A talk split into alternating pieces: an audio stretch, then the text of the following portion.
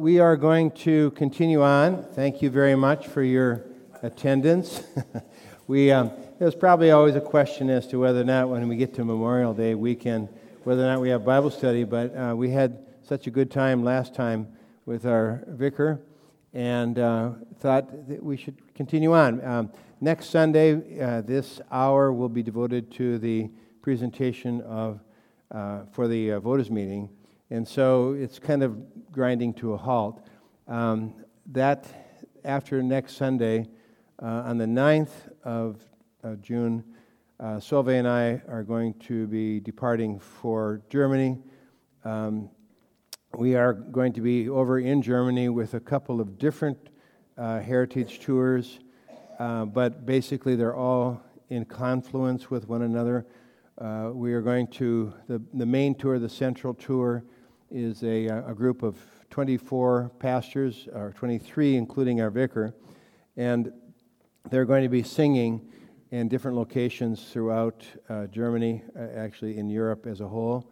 Um, they're going to start off, um, they're actually starting at Concordia College, Concordia University up in Chicago, and that's where they have been gathering for practice. And then from Chicago, the group will fly to Frankfurt and we have a seminary, uh, a Selk seminary. Selk is the, uh, this, the uh, independent Lutheran church over in Germany. Um, that church that we are in fellowship with has a seminary, actually originally purchased actually by the Missouri Synod for them, uh, in a town called Oberursel, which is kind of up in the hills outside of Frankfurt. So the group is going to first go there. They're going to practice for another day, try to get over their jet lag they're going to do a concert then at the church there in Oberursel for our Selk congregation. And then the, the, day following, they're going to head north and they're going to go to a city called Einbeck. Some of our group have been uh, to Einbeck before. Um, it is um, uh, one of the reasons for us going there, um, in part, is because they received a grant from a co- corporation called KWS. In this country, it's called AgReliant um, Greg Anderson is uh, the um, he's the chief operating officer of AgReliant here in Indiana for the United States, and um, but it it also is it was very coincidental somewhat I guess you might say when I first called on the Andersons. Uh, he told me that he worked for a corporation in Germany, and I said, "Well, where?" And he said, "Well, you haven't heard of it. It's a little town up in Germany called Einbeck." And I said, well, that's where all my ancestors came from. So it turns out that this is the same town that my ancestors came from, but it had even more significance than, than me coming from them. it was, um, it's actually the home of a guy named Henry Heinrich or Heinrich and Henry Melchior Muhlenberg. And Muhlenberg is well known as the father of Lutheranism in America. Um, he uh, this Muhlenberg was brought up at a time when pietism started to become a vital force, a very uh, almost sometimes perceived as a dangerous force in Germany. Um, there was an institution in a city called Halle, which is actually another place that the choir is going to be singing. Um, and in Halle, they had a university, uh, and, and, and what was behind the pietistic movement. We use that word sometimes derogatorily, but it was actually intended to, to bring to the faith something that was more personal, more warm, more true, more experiential, not to have a faith that was just kind of dogmatically, um, how would you say, where, where religion becomes just nothing but an outward shell, that they wanted to have an inward heart.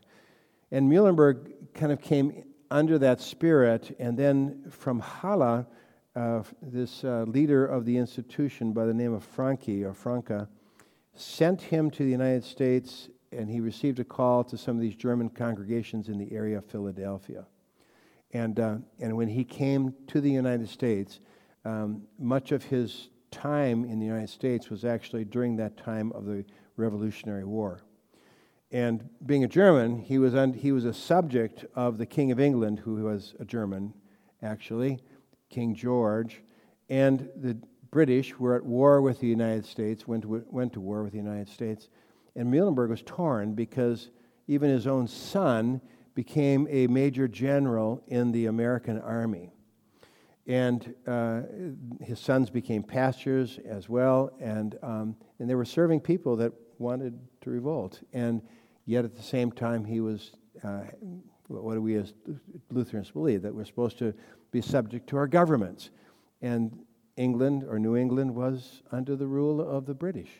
And so um, there was that tension. But he basically helped to form the structure of Lutheranism in our country uh, through constitutions and through doctrinal standards and through his emphasis upon the training of clergy. And so, in a sense, because of who he was as bringing that Lutheranism to this country, we're going to be singing in celebration at the Münster Cathedral in Einbeck. Then the group is going to go from there. They're going to go down to the Lutherlands, to the Wartburg and such. And then they're going to go to this place called Halle, which is one of the reasons why it's so significant is that they're actually going to be singing in the same church, the castle church, that belonged to Albrecht of Mainz, Albrecht of, of, uh, of um, Magdeburg, who was the archbishop, the archbishop, the cardinal, who was responsible for initiating the sale of indulgences. And that started the Reformation. So, yeah, that's a, they're going to be walking all over his grave and stomping on it. And then from Halle, they go to Wittenberg, and they, are going, they have the entire evening in Wittenberg, very unusual thing. Most groups that come in just get 30 minutes and they run them through like, like a conveyor belt system. They're coming in, they're going to do an entire concert in the Castle Church in, in Wittenberg. There at the, at the base of the pulpit is the grave of Martin Luther, and we're not going to be stepping on that grave. Um, then, from there, they're going to go to Dresden and overnight in Dresden, and hopefully in the morning have a, a, chapel service at this Dreieinigkeit Lutheran Church, the Trinity Lutheran Church there. And it was, that, it was there in Dresden that the original group that came to form the Missouri Synod, the core group that immigrated to this country, to Missouri, um, that group came out of Dresden. And so they'll be there. And then the following day, they'll go down to uh, Prague and they will sing at the oldest Lutheran church in Prague. St. Michael's, which is also now a church that is, um, I don't know if they're in fellowship with us or whether or not it's actually a Missouri Synod church that's in Prague. But they're going to be singing in a church that I think was 14th century church. And then from there, they're going to be ending their trip in Munich. So our vicar is going to be gone. So his words today are not his final words. We're going to let him preach also uh, when we get back in July. Uh, but um, he's, uh, and our photographer on the trip is going to be Chris Colson. He's going to be our, our man on the scenes. He's going to be making us all look like we're movie stars. You know, we're just walking around and. Okay. Well, so, what time is it? I'm now I'm all messed up now. It's summertime and I don't have my normal thinking hat on. We go from 9 to 10, 10 to 11. So we'll go till 12:30. Okay. Everybody okay with that? We're serving dinner afterwards. Or... Okay. Um, I think we're going to um, pick this up. Where had we ended, by the way? Do you know? Those of you who took notes. Um, anybody tell me where we, our last Bible verse? Okay, well, Nimona is always right, and even when she's not, she's right. Second Corinthians. See, this is First Corinthians, the unity of the body. Second Corinthians 12, right? We've we taken that one? How about we start with Galatians? Did you have Galatians or did I? You, you don't remember. You don't have your notes with you. All right, let's, um, let's read it together, okay? Brothers and sisters, if someone is caught in a sin, you who live by the Spirit should restore that person gently. Are we walk uh, together? Can you read it?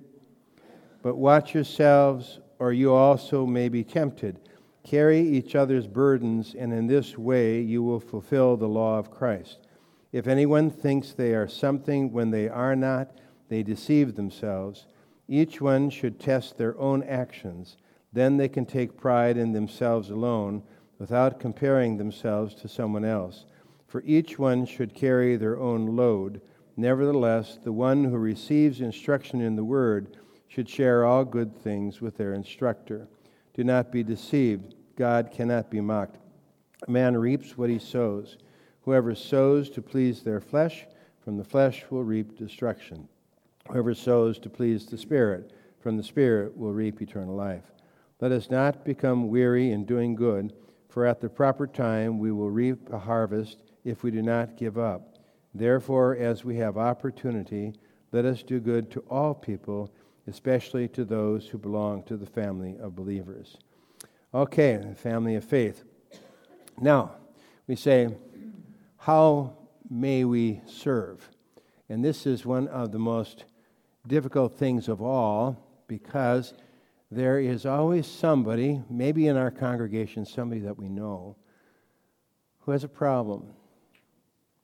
You know, the drinking problem, you know, the, well, cursing problem. Maybe somebody who is, we say, caught in a sin. It usually means that somehow their conscience has gotten hold of them and they're unable to break it. Perhaps the most telling thing that you sometimes see is when the guy gets caught in adultery. We have seen that so often. I, um, I've told my story sometimes to the, my confirmation, adult confirmation class, also to my junior confirmation classes. President of my congregation in Utah all of a sudden, I mean, the guy was active, big. I mean, he had kids that actually even went into the ministry, went to synodical schools and the whole bit. All of a sudden, uh, uh, church service, uh, I'd get up to start my sermon, and I'd say, you know, the text is, and he would go like this. He'd close his eyes. And all the way through my whole sermon, and then at the end of my sermon, he'd open his eyes up. And I thought, boy, he can sleep on a cue. I mean, he, he just, the guy seems to be able to know exactly when to sleep. And, and on top of it, you know, why would he be sleeping? You know, this is just totally unusual. This goes on for about, I don't know, three or four months, something like that. And then one day his daughter comes down to my office and she says, My dad is having an affair with his secretary. He had four children at home, two of them adopted. And all of a sudden the guy's grown his hair out and you know and and so I called him up and I said, We're gonna have to talk about this. And he said, You know, you're the worst pastor in the whole world. I cannot believe what an arrogant man you are. And, and I'm going, Whoa, where did this come from? You know? Then he said, Transfer my membership down to that American Lutheran church next door. I said, we're not transferring your membership. We're putting you under church discipline. The guy's, oh, I said, we're going to have to do that. That's, and so what we did was we excommunicated him, but with the idea of what? Of trying to be able to bring him to repentance. Well, it was, it was about um, three years later that the next time I saw him was at the funeral of his granddaughter. His daughter had given birth, and they had a little baby named, I can still remember her name, her name was April. And she was a SIDS child. Uh, she had uh, actually um, died of some sudden infant death syndrome thing. And uh, I, can st- I, I actually held her body in the hospital, it was still warm. So we did the funeral, and it looked to me like, like he was being sifted like wheat. You know, he was just being chopped up on the inside. We moved away, we moved to Connecticut. And I got a telephone call from a pastor down in, um, in Atlanta, Georgia. And he said, um, I have a man here who would like to have you uh, release him from this ban. He said he has repented and gone back to his family, and he has asked for God's forgiveness, and he wants you to forgive him. And I said, by all means. I'm not his pastor anymore. I'm not the pastor of that congregation anymore. But yeah. And by the grace of God, he went back to his family and he repented and she forgave him. His wife forgave him.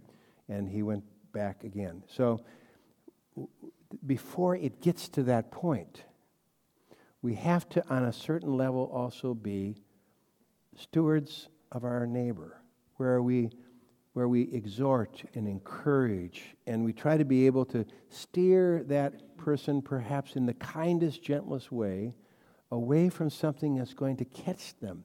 And when they're caught, they're dangerous. They're dangerous. We had a while back a young lady who showed up here in church. She was the preschool director of a congregation in the southern part of the Indiana district. And uh, she was extremely distraught because she was having an affair with the pastor. And the pastor had been an old friend of mine out in Connecticut. And I called him up and I said, What? And, I mean, this is a guy who was just God's word, God's word, God's word. Everything was just so solid. He became just crazy. He just lost his mind. How do you, how do you stop that from happening? Well, when you see it happening, when you see it beginning, when you see it moving, what we do is we try to be able to help, try to intercede. But then we have to be careful because when those kinds of things happen, sometimes, we've noticed this too, that sometimes when people start getting into that, they sometimes want to drag other people into it as well. And the Apostle Paul says it's our vocation, it's our job not in this judgmental kind of condemnatory sense, but rather out of kindness. He says, Watch yourselves, or you also may be tempted. Then he says, Carry each other's burdens, and in this way you fulfill the law of Christ. What causes people to get into these situations? Usually something heavy on their heart, something's missing. Sometimes it could just simply be that people don't feel loved. Sometimes it can be that somebody is going through a tough time in their life, in their job.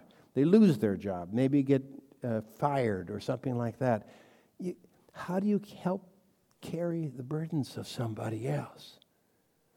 Sometimes we've got so many ourselves that we don't know what, how we could take on any more. But then he says in verse 4 each one should test their own actions. Then they can take pride in themselves alone without comparing themselves. See, the danger is we're so much more together. And so when we look at that person with those problems, oh, you have so many problems. That's not what it is that this text is talking about. If everybody doesn't say, what was it that Spurgeon once said? Remember that, that famous preacher Spurgeon. He said he was walking down, down the street, and all these people, he was a very famous guy, you know, so all these people were, there was a drunk who was lying there in the gutter, and they kind of blocked him, his, his body with their body to try to, you know, make him think that maybe their community was a better community. He stopped and he said, But for the grace of God, there go I. But for the grace of God every one of us is equally sinful. Every one of us would be that person under a different set of circumstances. So never, ever, ever put ourselves in a position where we think we don't have that problem. Eh, don't you just love it when you when you talk to your friends? You know, you're at work and you go, you know, I just, I just cannot believe it. I've been struggling with this. And they look at you and they say, Yeah, I don't have that problem. That's not very helpful. Yeah. Okay. So, now he goes on to say, Nevertheless, the one who receives instruction in the word should share all good things with their instructor. It's a, a text that requires a little bit more time and explanation. Whoever sows to please their flesh, flesh from the flesh will reap destruction. Whoever sows to please the Spirit from the Spirit will reap eternal life. Um, the, um, we were at the Silverbergs, uh, Linda Silverberg's father's funeral this last week. He was a very, very righteous man. And, um, but at one point, uh, this retired pastor got up who had known him for many, many years. You know, uh, Linda Silverberg's father was 95 years old, and he was an ophthalmologist. Yeah, still working. Still working. Holy cow. 95 and still working. Anyway, the Methodist minister got up and said that they had dis- that they were realizing that the young people in the town there, Lebanon, way back years back ago, uh, were kind of, I guess you might say, they didn't have anything to do on the weekends. And so the Methodists had an old church, and they decided to turn the basement into a place where they could have a dance every Saturday night. And he said, and then all the Methodists chuckled. You know how it is that dancing used to be viewed in the old days, and how many people had a hard time being able to accept the idea. Well, even in the Missouri Synod, right? I mean, uh, in the early days, maybe the Wisconsin Synod too, they thought that dancing was wrong and bad, right?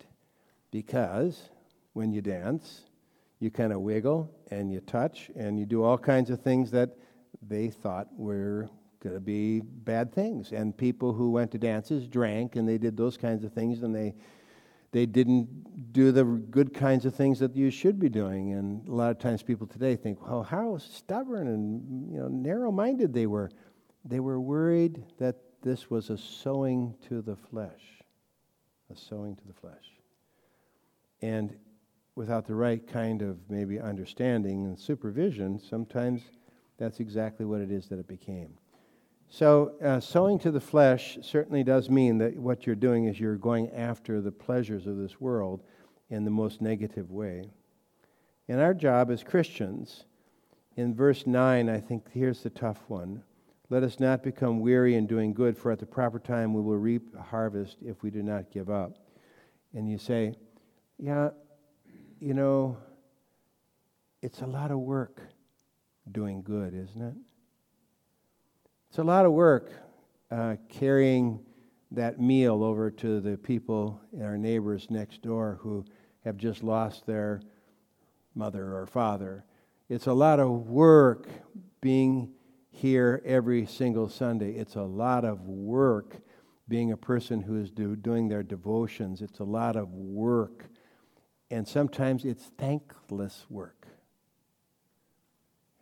How many of you have felt at times that what you have done in the church is not very well thanked or appreciated?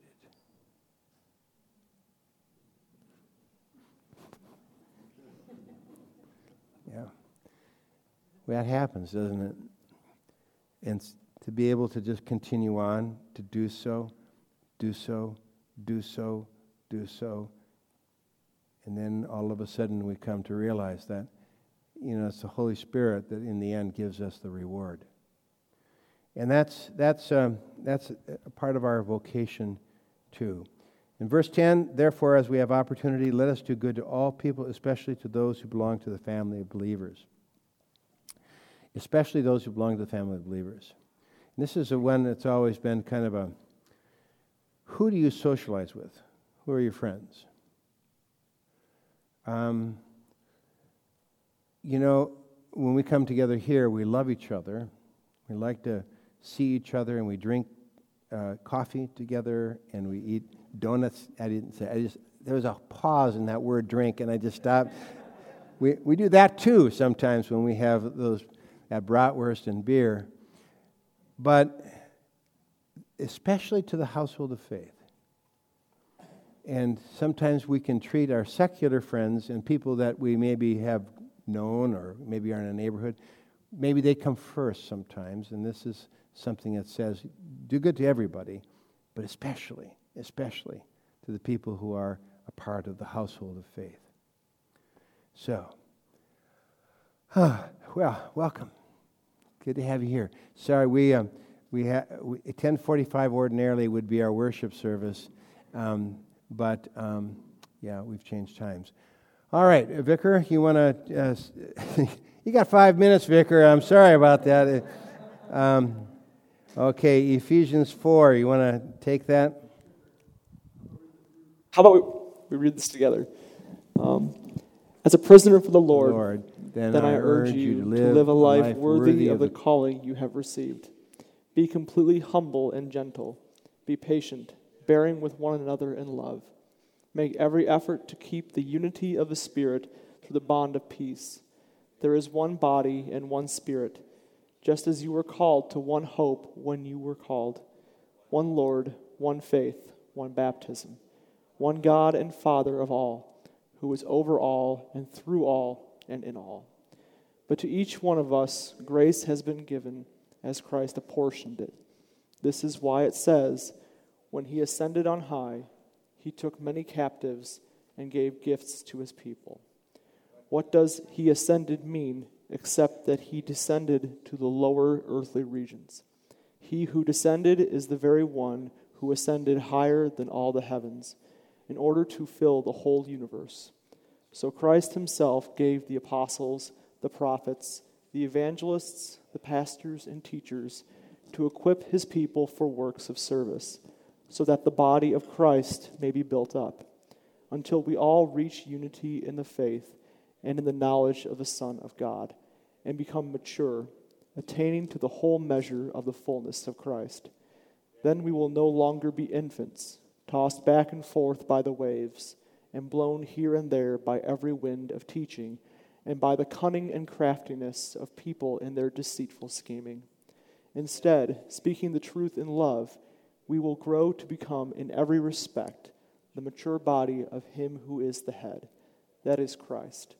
From Him, the whole body, joined and held together by every supporting ligament, grows and builds itself up in love as each part does its work. Well, I like how that ends, as each part does its work. Um, and I think for, for those of us in the church, perhaps maybe uh, in order to give this the, the quickest sort of context we can, um, our work, you know, if, if you were paying attention to the sermon I gave today, really is in being witnesses to Christ. Um, and th- this witness entails carrying the teaching that he gave to his apostles forward. Um, so every aspect of our service to each other and to the world then is bearing this teaching in our lives. You know, in our vocations, and in our worship, uh, in all things, um, because there is deceit in this world. There is falsehood. There is uh, teaching concerning God and salvation that's not true. Uh, so, what we are about as Christ's body is holding to the true teaching, supporting that in any facet that we can. You know, God gives apostles, prophets, teachers, etc. Um, and all of these vocations then serve to bring forth and preserve that teaching concerning the cross. Um, and, and, really, the, the truest service we can give to our fellow man is to be witnesses to that truth. You know, to, to support it in our lives, um, to live by it, um, to cling to it even when we struggle with sin. Um, you know, even in our moments of temptation and weakness, you know, when we turn to God's cross, you know, to the forgiveness He gave to us by His body and blood for, for help, you know, for support, for strength, that's actually building up others in the faith by the witness we're bearing to our own weakness and our need for a Savior. Um, so he'll say, you know, uh, you know, he who is the one who ascended except he who descended to the very you know earth.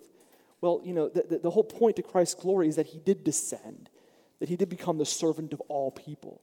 So, so the greatest servant is Christ. And then by his service, we too become servants to, to him and to each other. And this service is all about being witnesses to his truth uh, and to the glory of the cross, really. Um, speaking the truth in love is a tough thing to do in this world. Uh, I've had a few conversations in my short years with people who really don't understand the cross. Uh, they, they, don't, they don't get it, they don't want it, they don't need it. They have no room in their conscience or mind for forgiveness of sins. Um, several of them were actually uh, Jewish uh, students that attended high school with me. Um, I had one young man um, who is bald, of all things now, that, that's, that's poetic justice. Um, but uh, no offense, Pastor, by the way. Um, but uh, he would actually parade around the high school uh, and make up songs derading my character because at the lunch table I would dare to talk about Jesus. I would dare to invoke conversation about Christ at the lunch table in high, in, in high school. And as a Jew, he couldn't appreciate any of it. And so rather than responding with intellect or, or debate, he would just make up songs and sing them in the hallways of the high school that would degrade my character. Um, and, and so um, this, is, this is really what we face as Christians in this world. We face a world that doesn't want the truth, doesn't believe it, doesn't know it. But we do because it's been given to us by God and His Holy Spirit, and, and, and the teaching and the doctrine that's been passed to us through all these uh, centuries. And so our service to, to others, and really, you know, within the church itself, is to live by that and, and to bear witness to it. That's all I'm going to say on that, uh, in that regard. But anyhow.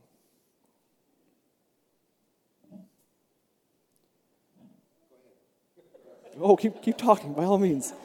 Um, well, my, my hope is since this is, you know, this is kind of the last, uh, last Sunday that I'll really be, you know, um, you know, you know, here before, uh, you know, Bible studies kind of coming to a conclusion. I don't know, maybe, maybe I'll be involved in July 2nd, but I'll say this as a, as a vicar, you know, one of the things you learn as a vicar um, are the limitations you have uh, as a human being. Um, and, and knowing these limitations going forward into the ministry uh, both presents a challenge and a joy to you at the same time in, in being of service to the Lord. Because I can't do everything. You know, I can't save the world from its sins. I can't be Superman.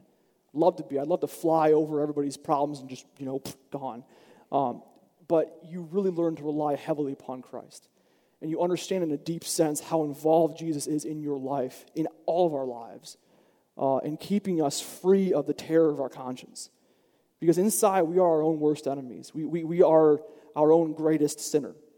Uh, and it's that terror of sin, you know, by the blessing of having a conscience that we have to face and struggle with in this life. Um, and, and, by the grace of God, we are washed clean of the guilt of our sin uh, and can actually stand upright and be of service to Him. And it gets, it gets difficult. And there, there, there's moments where it's not easy. You know, you've got you know, friends or people that you care about who don't believe, don't want to hear about Jesus. Just keep them out of the conversation. Let's carry on our own merry social way. Um, but at your heart, you know the truth. And you want to live that truth. You know, and, and you find yourself in Paul's position, you know, uh, not being able to do the things you want to do because you're being held back. And so, I, my, my encouragement to all of you is that by God's grace, you will find moments in your life where you struggle to be the witness He's called you to be. But no, it's Him who's doing the witness, and His, his strength is made perfect in your weakness. And so I give you all uh, the blessing in knowing that and moving forward with your lives.